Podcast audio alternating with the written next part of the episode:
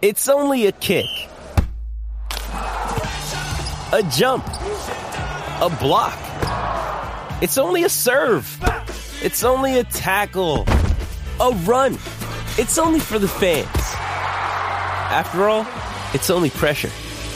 You got this. Adidas.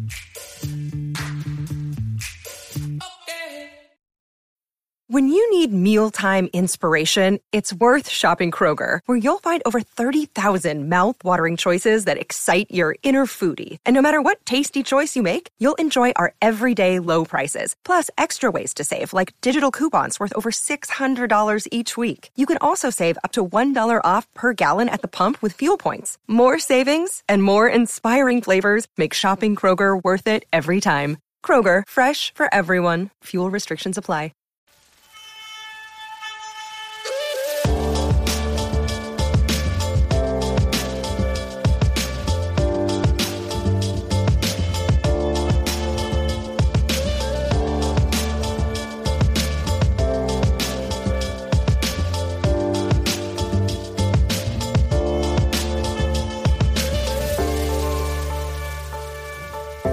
Hello, Bulls fans. Welcome to Bulls HQ, a Chicago Bulls podcast on the Blue Wire Podcast Network. Thank you for joining us today on the show. As the new season draws nearer, we're going to dive into this week's goings on, including Monday's Media Day procession, the first couple days of training camp, and looking ahead to next week when that actual basketball is back with preseason getting away on Tuesday. And here to help me discuss all that and more is a first time guest and a welcome one at that, but more importantly, he's a writer over at Bleacher Nation who does a tremendous job covering the Bulls, who, if you're not following it the, at the moment, um, yeah, let me, let me say you're doing it wrong, and I'm sure you'll correct that after this episode, but nonetheless, I'm pleased to welcome in Elias Schuster. Elias, how are you, mate? Wow, what a what a kind intro. I'm I'm doing good. I'm I'm I'm uh, excited for the season to start. This is uh an exciting time of the year, especially because we get kind of get a normal year uh, for the first time in a little while for a normal league year, and the Bulls made so many fun changes. So I'm just excited to be on the show and talk to you about it. This is going to be good. Yeah, for sure. And you, said normal there, and, that was that was kind of my main takeaway from media day. Obviously, that's what I wanted to to discuss up front. That was the first thing that happened this week, I guess Monday, media day, Tuesday for me. But maybe we can start there. And, and you referenced the word there, normal, and it's kind of how it felt like for me. Like I, I guess for over the last few years, I've been enraged over media day. There's been things that have pissed me off, whether it's off court drama, whether it's you know babble that's been said by you know a John Paxson or a, a Gar Forman, or you know, I guess he was shelved for the last few years. But you know Jim Boylen, when uh, he declared the playoffs were you know a couple of seasons back. Like there's generally always been something stupid that has been said on Bulls media day that generally enraged the fan base, but. This time around, whilst I watched it all, whilst I got through it all, I guess my main takeaway was, okay, that was kind of boring and nothing really happened and that's actually a good a good thing and a welcome change in a lot of ways. No, definitely. I mean, it was it was a yeah. I mean, there's definitely something that wasn't normal about it in the sense that you're like, what's with all this talent? But because of all this talent, uh, things were pretty smooth. There weren't a lot of complaints. Uh, you know, like it, it, nobody said anything stupid. So it was uh, it was a pretty productive uh, a productive day of, of nothingness, which is something that you don't really get in Bulls Nation anymore. But yeah, I thought the the it was really exciting to see kind of everybody together for the first time. Uh, uh, what stood out to me the most, honestly, was that you could tell that people were excited. Obviously, LaVine expressed excitement. I think uh, you know the new players expressed. Um, uh, their excitement to be in the city and to kind of to to play with all this these, these different players. And a lot of them said, you know, this is the most talented team I've been on in my career. But what stood out the most to me was kind of how realistic everybody was about everything. I mean, especially AK and and uh, Billy Donovan.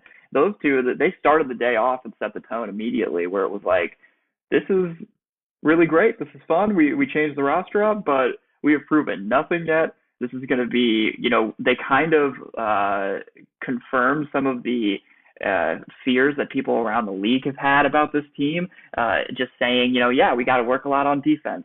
Yes, we're going to have to figure out, you know, our front court depth and our rebounding. And like, we know that there are holes that we have to fill and stuff we have to figure out.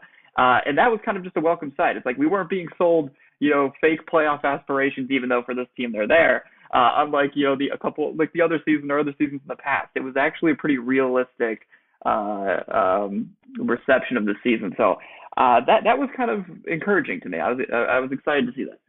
Yeah, I guess that was the the interesting thing, and and look, I, I, we we referenced the word normal before, but I, I, I don't want people to take this the wrong way as well. But um, it was an extremely boring media day, and, and maybe that's just because Arturas kind of showed us as an extremely boring com- conversationalist, and I don't take that as a bad thing because I, I, don't know if I want him up there, and, you know, parading around and, and, and you know beating his chest, t- talking about all the signings the Bulls made.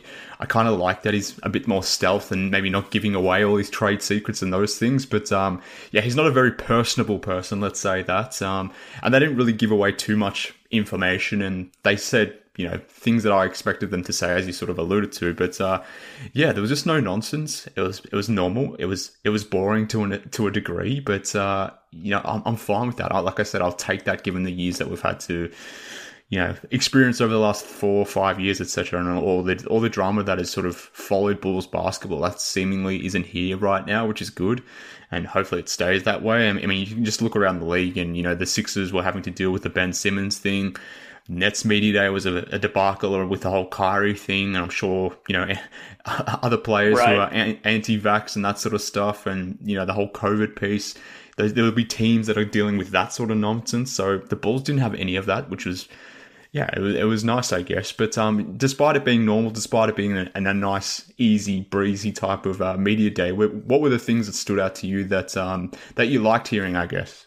Right. Yeah. No, I think that it was. Uh, I think one, that, I mean, Zach sounded comfortable with everything. I, I didn't really expect yeah. otherwise, but that's still, uh, it's still something that we needed to see.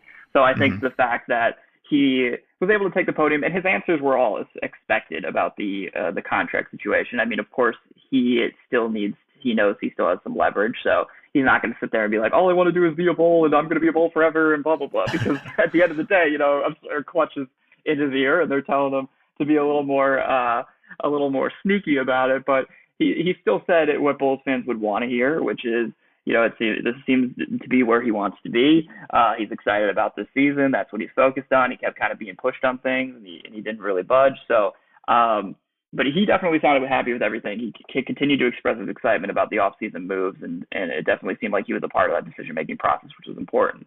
Um, but also, I think just the fact that guys like or someone like DeMar DeRozan. I know he he it is kind of silly how uh, he conti- he will continue to to talk down the fit uh, questions because they are legitimate questions there. But uh, at the same time, he does have a point, and it's actually uh, a positive thing I think that he continues to express that confidence of no, this is going to work, this is going to fit, you know, everything's going to be okay, and I think that one shows a maturity on his part uh, because he is an older player now. He's a 32 year old veteran. You know, he he had the best playmaking season of his career last year, and I think he recognizes that he's going to take a lot of what he learned in the second stint of his career with San Antonio, uh, and I think he even said it, put it all together and take everything he's learned throughout his career and just kind of be that veteran presence that this Bulls team needs. And uh, I'm sure it's gonna it's gonna be an adjustment period to kind of uh, to to step back a little bit offensively and, give up some of the role that he's had. But he definitely sounds willing to do that and uh, willing to make everything mesh, which is important. And then uh, Billy just kind of emphasizing the style of play stuff. I've been really interested about this, and I'd be curious even to know your thoughts on it. Uh, Billy kind of said what a lot of fans thought. We're going to play faster. You know that needs to be a big emphasis. Uh, now that we the, the the front office got their multi-ball handlers and they could really move up and down the court and play fast. Um, but Lonzo with the whole traditional point guard thing and everything like that, I still believe, and I think you and I over Twitter have had, we've talked about this before. Uh, that is going to be one of the biggest things I'm interested about is uh, is seeing actually how Lonzo's role pans out. I'm happy and glad to see that he he likes uh, where his his position lies with this team, and that's why he chose to come here. But I'll be curious to see if the words kind of match the actions in the sense that I think they will play a lot of half court. I don't know if they're going to play as speedy as they think. I don't know if he's going to be as traditional of a point guard as he says, but I'm glad he thinks that for now. And he definitely also sounds comfortable. So just the comfort level of everybody involved and the confidence that they can make this work uh, is is was definitely palpable. You could you can definitely feel that. Yeah, I think you touched on the the important points at the back end there. Like at least from my opinion, like um, you know. We we, expect Zach to come out and say he wants to be here, he wants to be a bull. Like he, you know, he has some sort of level of commitment to the team. Like that, that's just PR 101. Similarly for the Bulls, Arturas like was very clear that they're committed around building around Zach, and you know we kind of inferred that already. We kind of knew that already, given that um, we already had some insight in the fact that, and it had been reported previously that guys like LaVine had some say about what was happening in the offseason. And we could just tell by the moves that were being made around LaVine and the fact that this team was bringing in win now pieces. And, you know, given Zach's going in, coming into a, a contract situation where he's got one year left, an unrestricted free agent, there's some risk to that, but they've done all they can to put the best the best possible team around LaVine. So from that standpoint, like they said the things that I was expecting them to say, which was which was good and nice to hear. But I think what you touched on there, which was maybe new information to us, was the style of play, which is going to be very interesting, and we can break that down a little bit more as we talk about the preseason.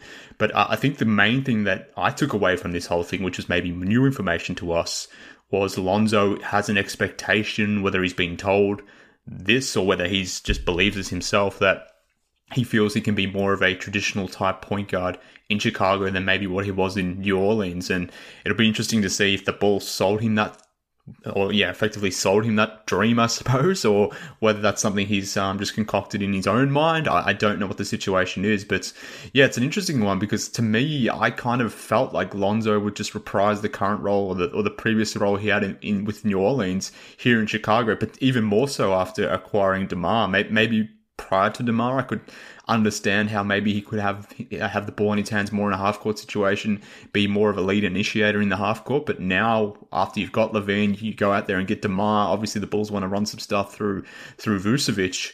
It's just going to be interesting to to see if there's enough. You know, enough time for Lonzo to be a traditional point guard. To be honest with you, so I, yeah, I think that's going to be very interesting. Yeah, and it's hard. It's hard because uh, it's hard to see just because, like you said, there's a lot of people who are going to demand the ball, especially in half-court Yeah. situations. And Lonzo is not a pick and roll playmaker. I mean, he's never he's No. never been. And so Mm. while I know that, especially fans who may not uh, watch his game, I know a lot of people want to want to believe that he can be that. But it's just, and I know you want to believe that because of his size. He has great positional size.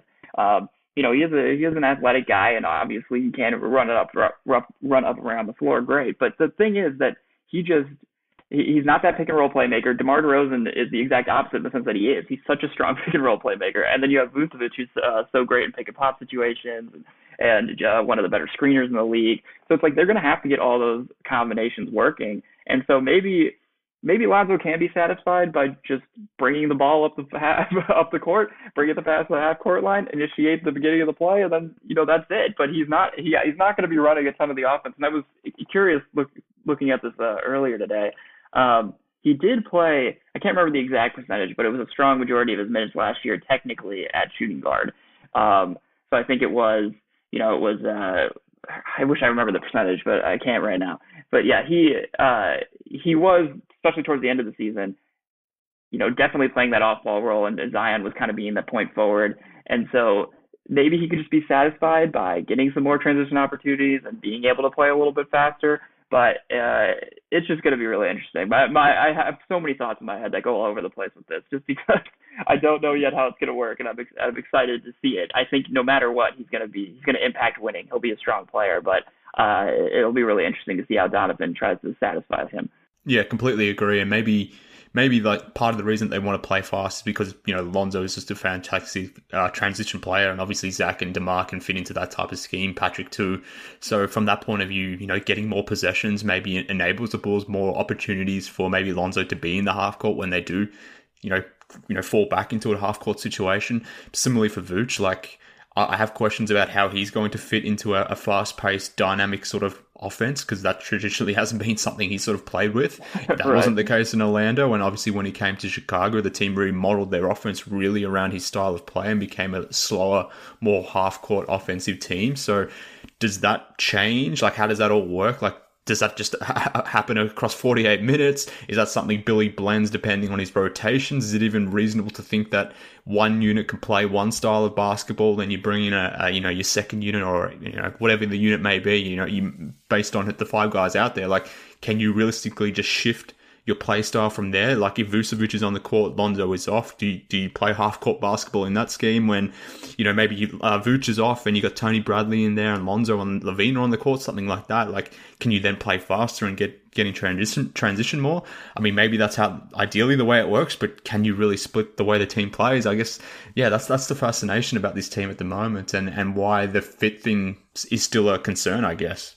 Right, and I think the the only thing that I will say that that might lean, uh, you know, in favor of this style, this fast style of play, or at least helps the Bulls, is that while Vooch is this lumbering presence and he is going to, he's not going to be uh, sprinting up and down the, the floor effectively.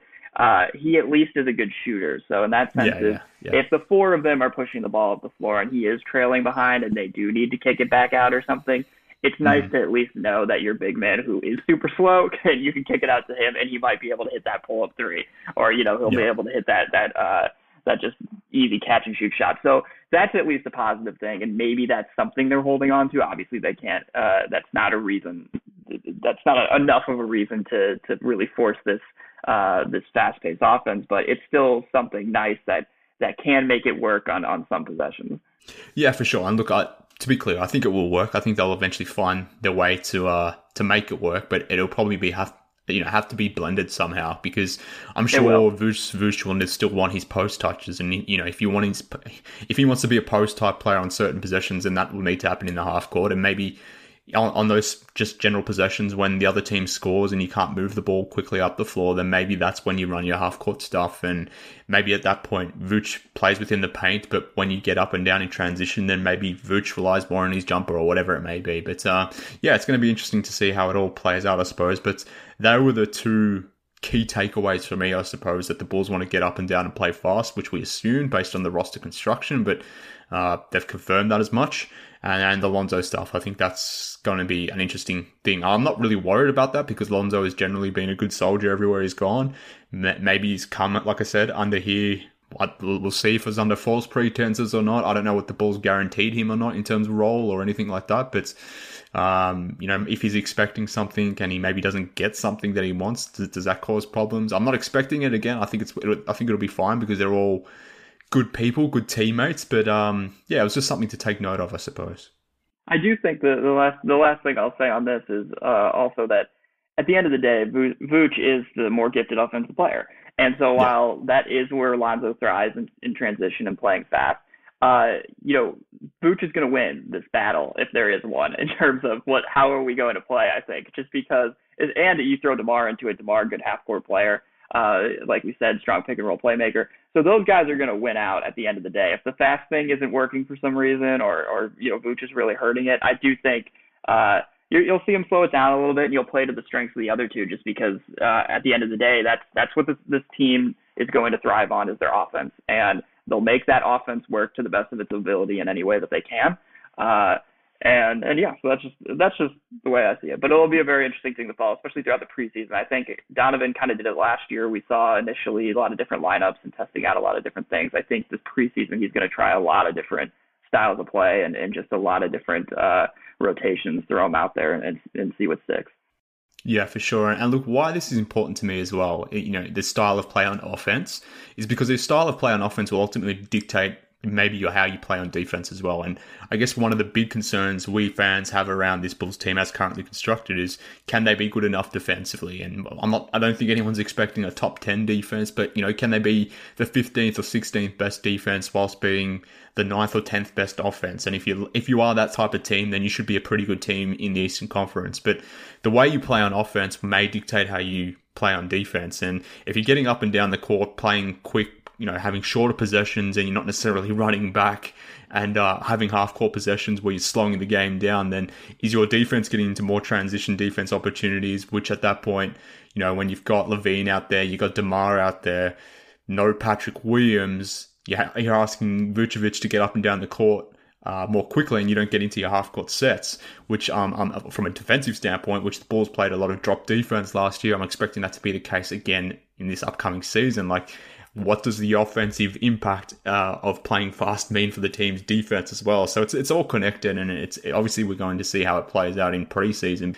I guess this is the uh, the importance of training camp. So we've we've gone into media day. the Bulls are currently going through their, their training camp schedule right now. So they're into day day two as we record this now. It'll be day three once the podcast is released. But I guess this is where you know we have an advantage. Let's say, on maybe not an advantage, but it's it's nice to have a regular routine season coming up because this team actually has a training camp. They'll actually have time during the season to practice together and to work these sorts of things out. So um, I'm assuming over the coming days, this is when they're going to be testing the theory out of all of this stuff in, in actual practice. Yeah, for sure. I think especially, uh, in, you kind of said it, especially on the defensive end. I mean, that's where, and that's where I think people forget.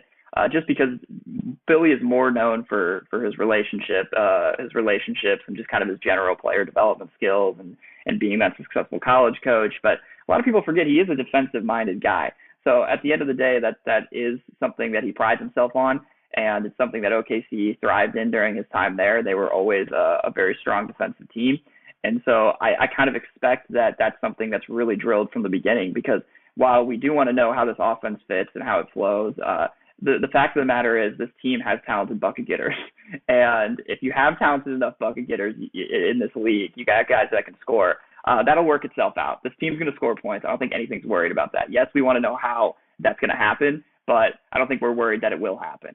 Uh, defensively, though, that's what training camp is. They're really going to have to to just drill from from start to finish. He's going to have to convince these guys to give maximum effort. DeRozan, horrible defender throughout his entire career, right? And so he's somebody. And Billy said yesterday, or I think on Monday, maybe he was just being kind.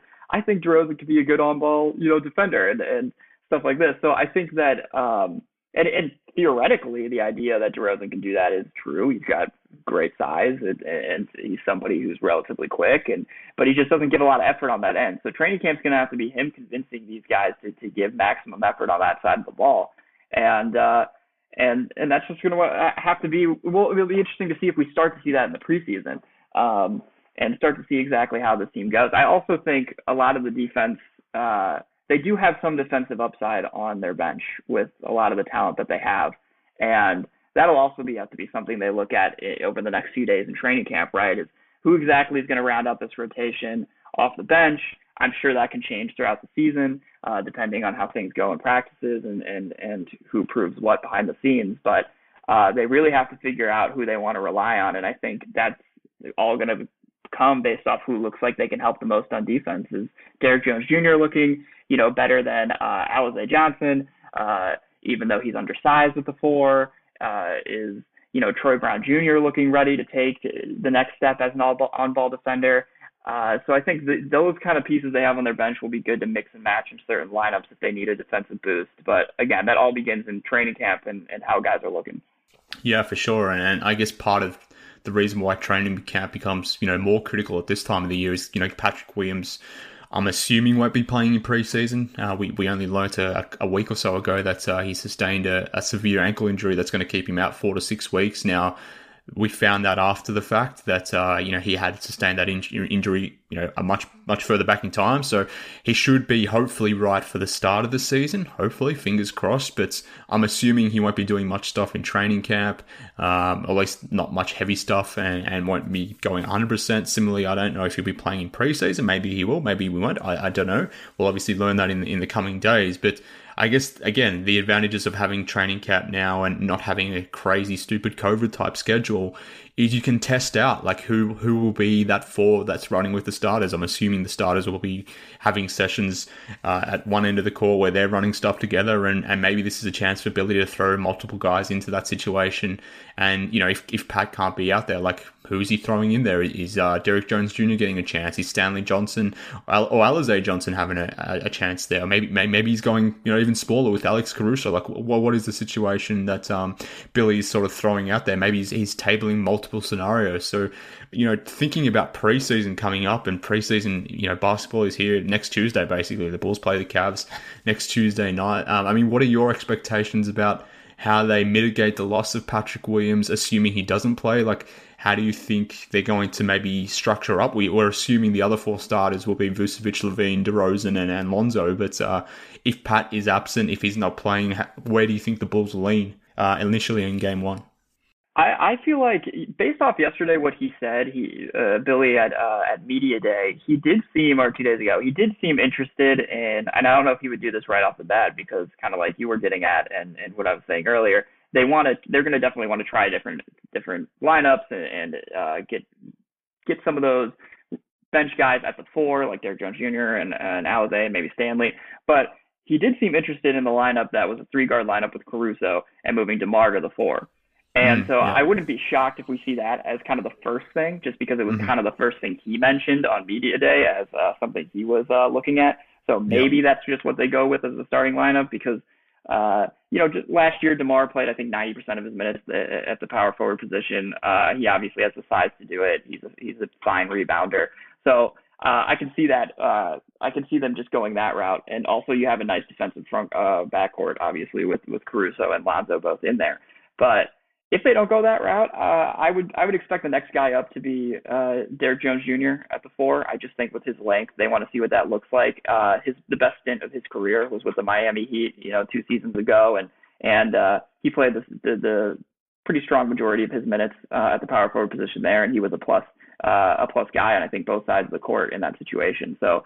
Uh, and maybe that's Heat culture. That team in general was a good defensive team. That team in general was a, you know, was obviously a talented team. So that obviously helps his, his individual stats, but uh, he did seem to be best at that position uh, just because of, of his athleticism and, and, and his length. So I do think that would be the next the next way they go, and I, I think that might be what we see plenty of, of in the first couple preseason games is just them seeing what he looks like at the position. Because I think ultimately when the season starts, uh, if they're not staggering uh, DeRozan into the second unit, which I think they will uh, once the season starts, is, just to kind of get him uh, get him some buckets. I could very well see them looking at Derrick Jones Jr. as the potential backup four to start the year. Yeah, look, I, I, go back and forward with on this to be honest with you as to how I want it, how I would play it out, and I like the idea of Caruso going into that starting unit and, and being amongst that five, but I also like the idea of Caruso, I guess, learning his preferred role or getting used to his preferred role, which is or my preferred Agreed. role of his is coming off the bench sort of thing. So I don't know if I want him to start preseason, given that, you know, I want him to be a bench piece throughout the season. Having said that, I expect the Bulls to close a lot of games with Caruso on the floor with the lineup you sort of mentioned there, with DeMar playing the power forward position. So maybe I think we'll definitely see that lineup throughout preseason, but maybe do you start it knowing that you don't necessarily want to start it or or maybe Billy does, maybe he wants to test it, but personally I wouldn't start it. So then, you know, whilst I would play a lot of minutes with Caruso with that closing lineup with those four guys, Am I starting someone like Troy Brown Jr., for example, who I know is going to be a reserve for most of the season, but in this situation where you've got Pat out potentially, you know, I think we all agree that maybe shifting DeMar up to power forward probably makes more sense than maybe starting a Stanley Johnson or, or an Alize Johnson or whatever it may be. Um, but you know, in that instance, do you play Troy Brown Jr. as as a defensive wing, which is kind of what he was doing last season when he came here, and keep Caruso on the bench and keep uh, Derrick Jones Jr. on the bench as well, and um, you know, again, like I would prefer Derrick Jones Jr. be a bench player uh, coming into the season as well. But again, what you noted there, like I've also thought about Derrick Jones Jr. going into that starting lineup. So I guess the point is he's got options. And the reason why he has options is one, I guess the Bulls have prioritized getting big, big wings onto the court who can play multiple, multiple positions. And, in that sense, you know, whilst it sucks losing Patrick because he will, I guess, um, you know, miss out on that opportunity to build chemistry with this team and you know he'll he'll obviously have to you know regain that during the season at some point. The Bulls now have actual credible options who can run through. Maybe not power forward because I mean Demar isn't a big power forward himself, but I mean that's that's basically what he played with the Spurs. So he, he's clearly shown that he can play a power forward. But they have a number of wing options now that can you can throw out there, whether it's Caruso, whether it's Derrick Jones Jr., Troy Brown Jr. I mentioned the two Johnsons before. Like these are options that they can test during preseason, and I'm sure they will. Whereas even just think back to last season where this team was running out three guard lineups, and those guards typically being point guards, not necessarily big wings. Exactly. Like it's yeah. just again a welcome, nice change to to uh, to see the Bulls sort of emerge into a uh, a normal basketball team, whereas previously it kind of felt like they were always five years behind the times. Exactly. No, I think that's and that's something I kind of wrote about the other day, just just briefly in our in our morning post, is that uh, just looking at the depth this year, I'm not going to sit here and say that it's anything fantastic, and it, it, yeah. their their bench is not you know anywhere near a top bench in the East right now. But yeah. at the same time, you you did tri- you did swap a ton of of really like out of rotation players normally for actual, you know, relatively high upside bench guys like reserve players. So I think, and you know, I pointed out like look at look at what Ryan like look at Archie right. Archie yeah. ended up in Boston on a on a what like a training camp deal. You know, Denzel is in Cleveland on a uh, non guaranteed deal. Even a guy like Otto who didn't play a lot last year, but uh, Otto's on what a veteran minimum now. So you just like look at all these guys who who they uh they had to use off their bench and, and the guys they were relying on. Where are they now? It's like, well, they're kind of like we they're borderline. They're out there. Teams are deciding whether or not they even want to have these guys. Yeah, and so at least yeah. the Bulls right now have a roster of players you look at and you go like, oh yeah, that's that's a real player that you can actually throw. Like I for the most part, you may not maybe they're going to get a little more minutes than they should, but you're like, I can at least trust that guy. And uh, and so I, I'm that's definitely an encouraging thing for for this season. And I think a guy like Troy Brown Jr. Um, is a great example of that kind of player and just improvement. I think everyone around the league would would agree he's still an intriguing talent. He's a young player. Uh, if anything, he should be able to be just a decent reserve wing. So, uh, but I, I one thing I did want to say is that with Derrick Jones Jr. and Troy Brown Jr., uh, Troy Brown Jr., uh, these are two guys that the organization clearly wanted, and I expect to be given a relatively long leash in terms of trying them out in the rotation, just because you don't go and trade for a guy like Troy Brown Jr. if they weren't on the if he wasn't on this front office's radar for a little while, and and you know maybe AK liked him before he even came to the Bulls, and then same thing with Derrick Jones Jr. He was one of the first players connected to this this team once uh, um, AK and Mark arrived, so and then they finally get him this offseason. So I just think both those guys are guys that this front office clearly sees potential in, clearly likes, and I expect both of them to get a good opportunity, whether it's preseason, start of the season, to prove what they can do in this in uh, on this team. Yeah, I think they kind of have to because you know we've talked about Troy Brown Jr., Derrick Jones Jr., and the fact that obviously the front office targeted them, and they are to some degree they're, they're guys, let's say. But there are other guys sort of fighting for, you know, one of those last few spots on the roster, like Stanley Johnson and Alize Johnson, maybe even going down the list to, you know, an Ethan Thompson or a Matt Thomas, guys like that who are, I guess, more specialist shooter types like if Derrick Jones Jr. or a or, or a Troy Brown Jr. like that that's going to be frustrating to say. Oh, yeah, too many juniors. I know, right? It's so many juniors. Every time I say it, I'm just like, and then when I'm writing it, it's the same thing. It's, it's a lot.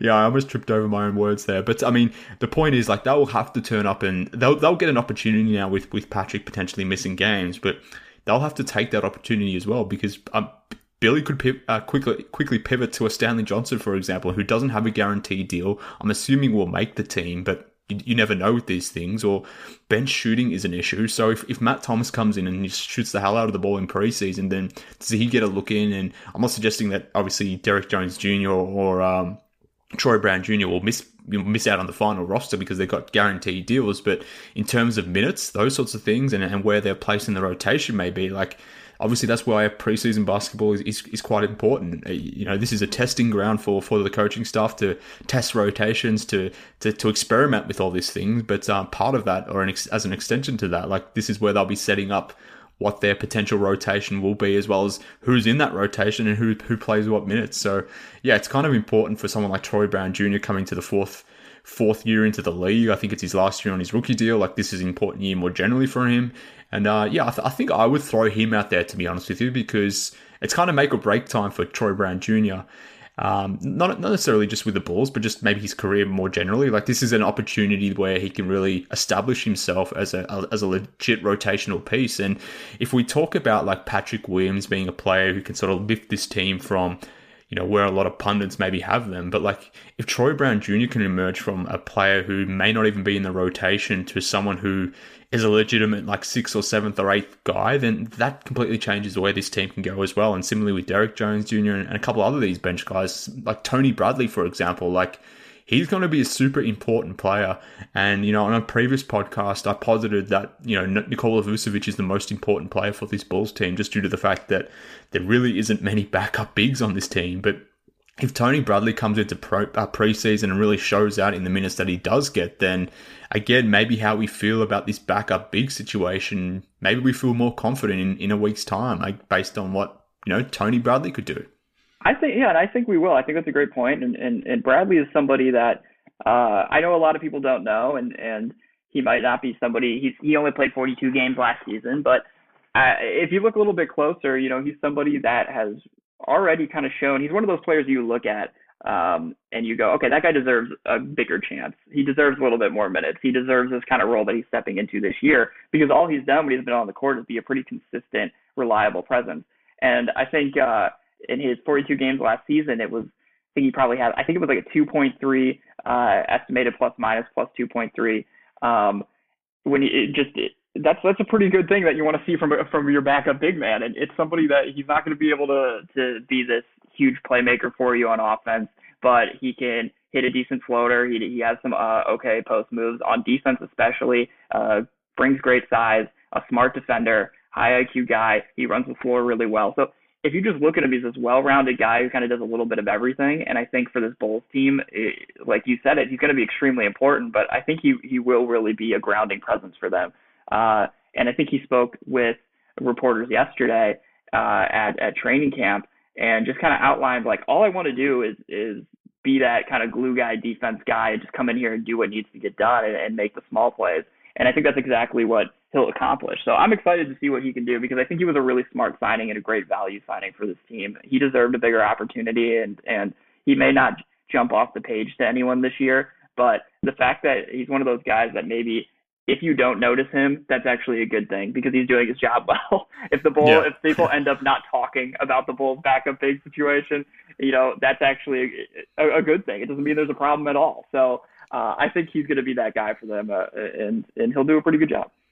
Yeah, for sure. And that's the main thing I'm worried about this team with, apart from the shooting on the bench, let's say. But just just the backup big situation, particularly if, if for whatever reason Vucevic was to you know roll his ankle, for example, or you know have a similar injury to what Patrick has had and, and goes down for four to six weeks. Like how do the Bulls cover him? And in that instance, Tony Bradley becomes super super important. So if he can emerge into a Taj Gibson type level of backup player. Uh, maybe not to the peaks of Taj, but can be dependable in the sense that you can throw him in there for 25, 20, 25 minutes a game, just give you good two way play. Like that would be a huge, uh, a huge boost to this team. But I guess you know, thinking about the roster more more generally, like we haven't even mentioned Ayo or um or Marko Simonovic as well. Like, and maybe that's fair. Like, I'm assuming these guys aren't going to get a lot of minutes, and I suppose if they are getting a lot of minutes in season, either they've just completely um, you know, smash through expectations or things have gone absolutely terribly. It's, it's going to be one yeah, thing or another. No but. Um, there's no in between. Yeah, no, definitely not. So uh, in that sense, um, I it, I don't know how many minutes these guys were getting in preseason, but I'm assuming maybe the fourth quarter in preseason games where both teams are maybe shelving their starters, um, not necessarily not necessarily running their usual stuff. Maybe that's when we'll get a chance to look at you know, Ayo or, or Marko Simonovic, and, and maybe they show some things as well. But um, a guy that I'm actually really excited to see, and I, look, to be honest with you, I, I don't know if you if you know if he will even be available, Elias. I'm assuming he will be. Maybe he's not. But um, have we heard about Coby's Coby's availability and if he will be playing preseason? Uh, so I'm pretty sure he's not going to be playing preseason. He, he is not scheduled to make a return until mid-November or early November. So okay. he is on a better track than people thought. Uh, that's what it seems like. Is he definitely is doing? Uh, I think K.C. Johnson reported specifically that uh, he is doing uh, dribbling work. He has the ball in his hands. He's been able to do a little bit of shooting, but uh, he's having trouble. He gets, has discomfort, you know, doing layups, putting the, the the arm fully over his head. So um, I wouldn't expect to see him until November. But to your point, he's incre- I'm very excited for him this season, and I also think he's incredibly important because the yeah. bench, the and I, and I think this front office really put a lot of. I know his role is being diminished this year, but they still see a ton of value in him uh, based off how they handled this offseason. Because if you're looking at at the bench for them, I mean. They, there's the bench is the opposite of the starting unit when you think about it. The starting unit is this offensive like force, this offensive firepower, and then you know your second unit then this is why you're going to have to stagger somebody like DeMar into it. Your second unit lacks really any kind of proven scoring. You have a lot of scrappy mm. defenders, scrappy defenders in there. Uh, but like, who's your highest upside scorer in that second unit? Maybe it's it, it might be Troy Brown Jr. You know, a guy who averaged. I looked at it out of uh, everyone on their uh, in their second unit, only one guy ever averaged like double digits on a season in his career was Troy Brown Jr. with like 10.2 two years ago, and So you're looking at a, you're looking at a bench unit that's really struggling, I think, to find some offense and, and find some consistent shooting. Caruso, he's a guy who can hit his uh, his you know catch and shoot threes occasionally, and he had a 38% uh, three point percentage last season, but that came on like 2.3 attempts per game. So it's they're going to need someone to step in there and take offense, and, and Coby White's going to be that guy. I, I think they're just going to ask him to to be out there and and and get buckets, and when the offense has to be off the court, uh, he can just go wild, and that's where he's going to thrive because that's that's all he needs to be allowed to do. He's he's can, when he gets hot, it's it's it can be scary. Yeah, for sure. And look, that looks clearly I haven't necessarily been paying too much attention because I assumed Coby was going to be back a lot sooner than what he is. But look, uh, nonetheless, like I, am excited about what opportunities before on Coby this season, which is maybe ironic for me to say, or at least some people will feel that way, given that I have been a, a heavy critic of Coby in the past. But my criticism about Coby was Coby. I've been too big of a Coby lover, so you might have actually been on the right side of history. I was a little bit too uh, too much on the other way. Well, look, I look, I understand the optimism, but to me, he was never a starting point guard. He wasn't a point guard more generally. Uh, I, I, and typically with rookies, I, I, prefer the more conservative route anyway. Like bringing, unless you're like a, a bona fide star rookie that where it's, it's very clear on day one. I prefer to bring along these guys more slowly and you know put put them in roles that they can succeed on within winning programs. Ideally, that's how you want to develop these types of guys. So it's it's and I guess that's what always annoys me when people look over like in, look over to like Mikal Bridges in, in Phoenix and assume what he's done this season or last season with the Suns would just transfer into a losing situation. Like like like that just automatically how it happened. it wouldn't. But it wouldn't. Exactly, exactly. But like similarly for Coby, like he was obviously thrown into that starting role last season, but if he was drafted on a team where maybe he was drafted in the 12 or 14 range, was part of a winning program, and was coming off the bench and just doing a limited thing and doing that limited thing really well, then his value would be so much more. And that was always why I had an issue with Coby. It wasn't necessarily Coby himself or his skill set, but just the role was too big for him. But now as you sort of alluded to, the fact that he can come off the bench and there isn't this burden for him to sort of create or run the offense like there was last season. I mean, that was one of the big talking points of media day last last season was who's going to be the starting point guard? Was it going to be Satoransky? Was it going to be Coby White? Ultimately, it ended up being Coby, and then so much of the conversation turned to can this dude run the offense and, and all that sort of stuff and you know, I, felt the way I felt, and I think I've been somewhat justified. But nonetheless, um, I'm very excited. I'm excited about what he can be coming off the bench, and just like you said, like this bench has kind of a weakness uh, from a shooting point of view, an offensive creation point of view, and you know he just will have so much less burden. He'll have he'll be in the right role, and for him now coming off this injury as well, it's probably good to have less pressure on him in that sense because had he been the starting point guard, missed all this offseason and sort of came back and was like forced into being one of those lead creators within the starting unit, like that would have even been even more pressure on Coby's shoulder and, you know, maybe pun intended given the fact that he's sort of hurt his shoulder. But now that he can come back and just gun off the bench as you know the role that I've always wanted him to have. I think he could be a a super valuable uh, player to this team, but I think he could be a, a smoky for a, a six man of the year type. Had it maybe not been for the injury, maybe the injury sort of doesn't allow for that, for that. But if he can come off the bench and you know score 12, 13, 14 points a game, something like that, then I think everyone's perception of Coby will change. To be honest with you. Well, look at what happened to a guy like Jordan Clarkson, right? I mean, yeah. that, that that's somebody who eventually kind of found himself in the right role. It's very similar to Coby in a lot of ways, it, or it could be depending on what happens with Coby. But uh, but yeah, I could definitely see him being that. I don't know if it'll happen this year. I think maybe you know next year, just because this kind of injury, especially with the shoulder injury, it, it mm, when he comes mm. back when he comes back, he he's definitely. I don't expect him at all to to look. Some people are probably going to be a little mad the first couple of weeks. I don't think he'll look like the Coby we know and love. It's it's so hard coming off these type of shoulder injuries, getting your confidence back up, especially for someone like him who's a scorer, just feeling totally confident shooting the basketball and feeling totally comfortable. But with that said, I don't disagree that this he's the type of player that can turn into that sneaky six man of the year candidate. And the reason I say that actually is because, uh, you know, wow, last year was was not a great situation for him, uh, and, and it kind of hurt his value and perception around the league. I do think it actually will help him a lot in the long run because he did get to to experience those highs and lows and and and have to be forced into that playmaking role. And there's no way that didn't help his game a little bit. And Uh, and so I think that's something he can potentially carry over into leading the second unit, when, especially when he's going against opposing teams' second units. You know, maybe he will look like a, a better playmaker this year uh, because of the experience that he had on the court last season. And I also think he's actually going to be playing, if he can be fully healthy, he'll be playing against uh, some decent guys because Caruso can help uh, defensively um, co- cover up some of his mistakes. I also think Troy Brown Jr. is, um, you know, a better playmaker than he's given than people kind of give him credit for. He's, he could be a really d- decent uh, playmaker for that second unit when he needs to be. He's a good passer. So, uh, so that's going to be interesting. I'm excited to see how it looks. I think Coby, uh, you know, his upside in that position is really high. Uh, this year, I'm definitely going to be cautiously optimistic because I think that injury is hard to come back from uh, yeah. at least to look to look strong right away. But he he's finally in a role that is comfortable, and it's the, the role that he probably should have always had from from the beginning. But he learned some stuff last year, and I think that that will ultimately help make him a, a better a better player.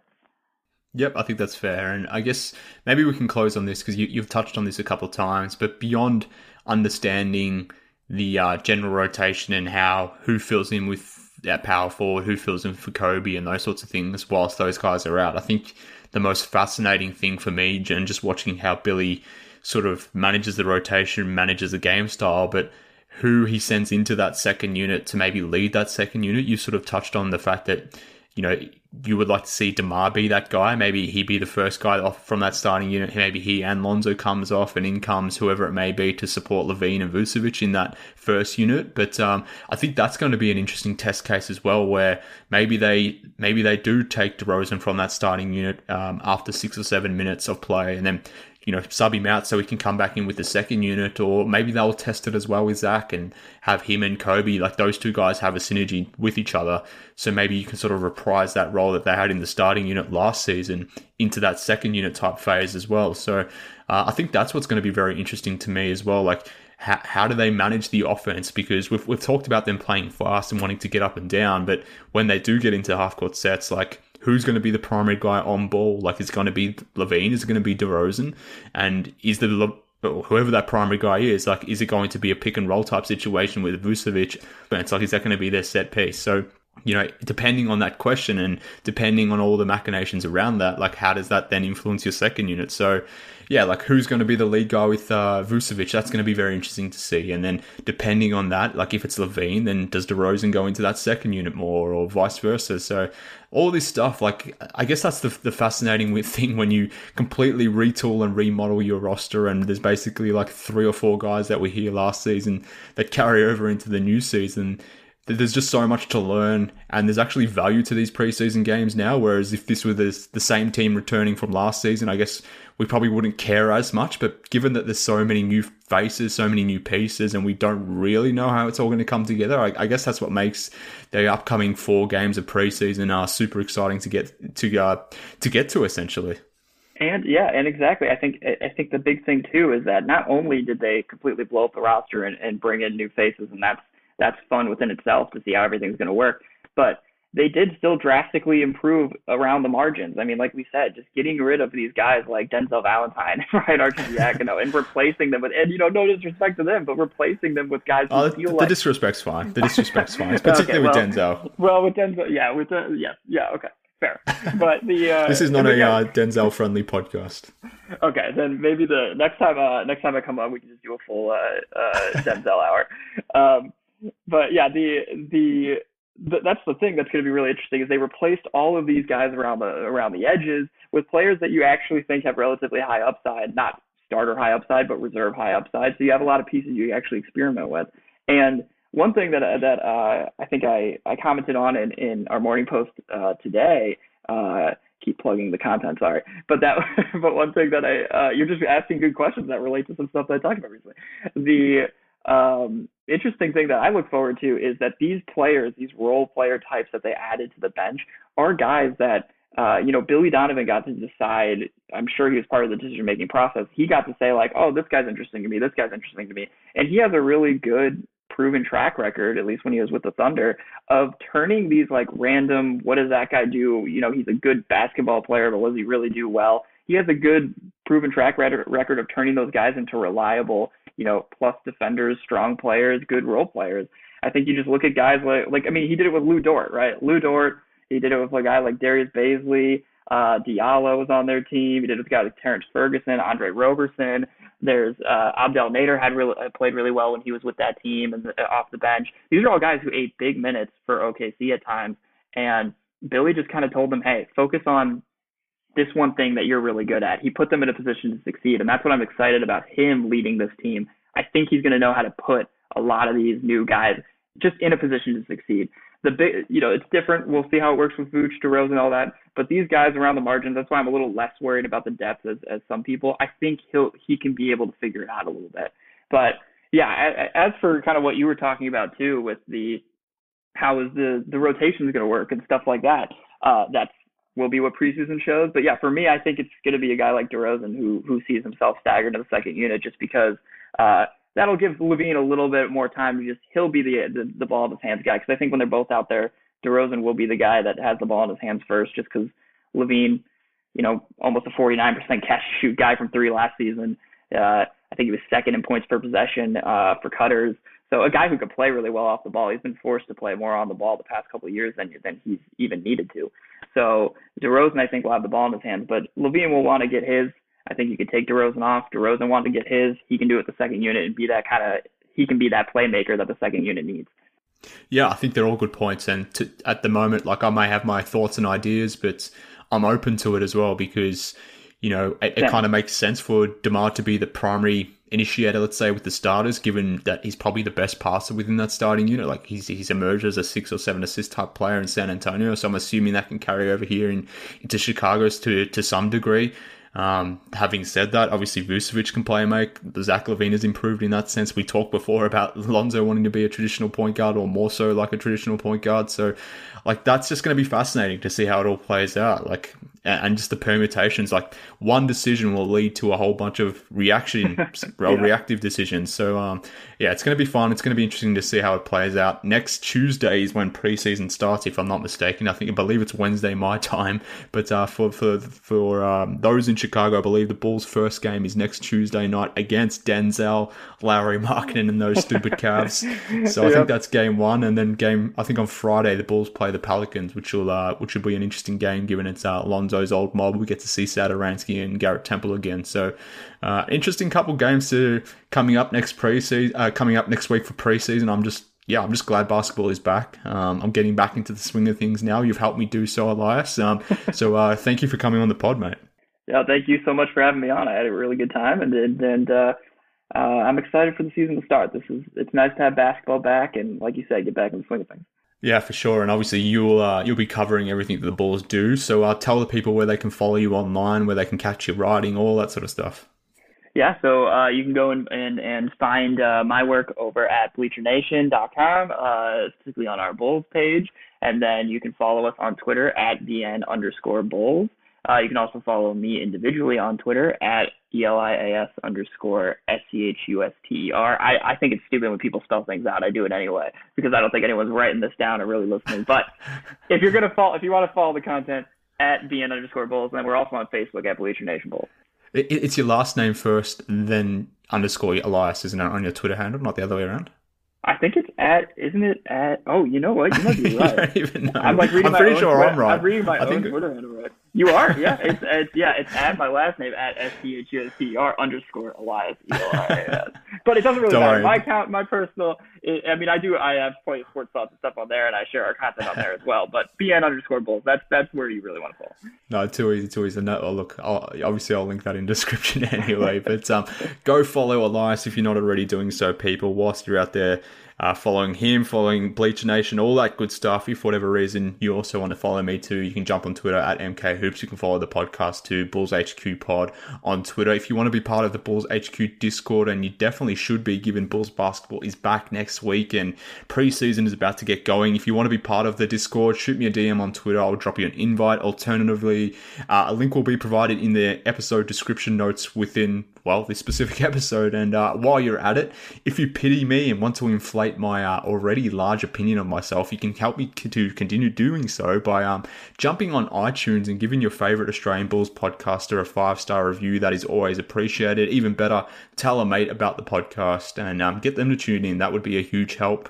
Uh, lastly, any suggestions, questions, ideas for the show as we head into a new season, drop me an email, bullshqpod at gmail.com. But uh, that is all the self serving out of the way, and that is the show done. Elias, thank you again for coming on, mate. Thank you so much for having me and do everything he just said. It's, you should definitely do all that. I appreciate it, mates. But uh, like I said, that just about does it for this episode of Bulls HQ. Preseason basketball is just about on about, upon us now. Let's get excited for that. Um, and at the same time, let's get out of here on this podcast. We'll be back next week to cover it all. So until next time, this has been Bulls HQ. Speak soon, Bulls fans.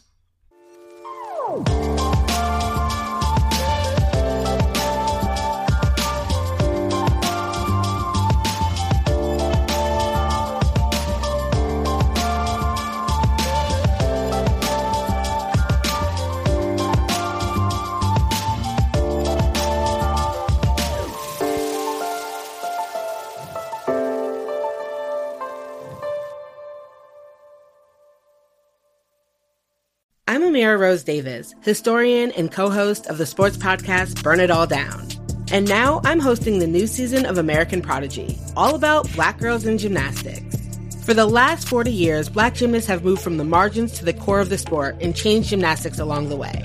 Now, they tell their stories. You'll meet trailblazers like Diane Durham, superstars like Jordan Chiles, and everyone in between. Listen to American Prodigies on Apple Podcasts, Spotify, Stitcher, or wherever you get your podcasts.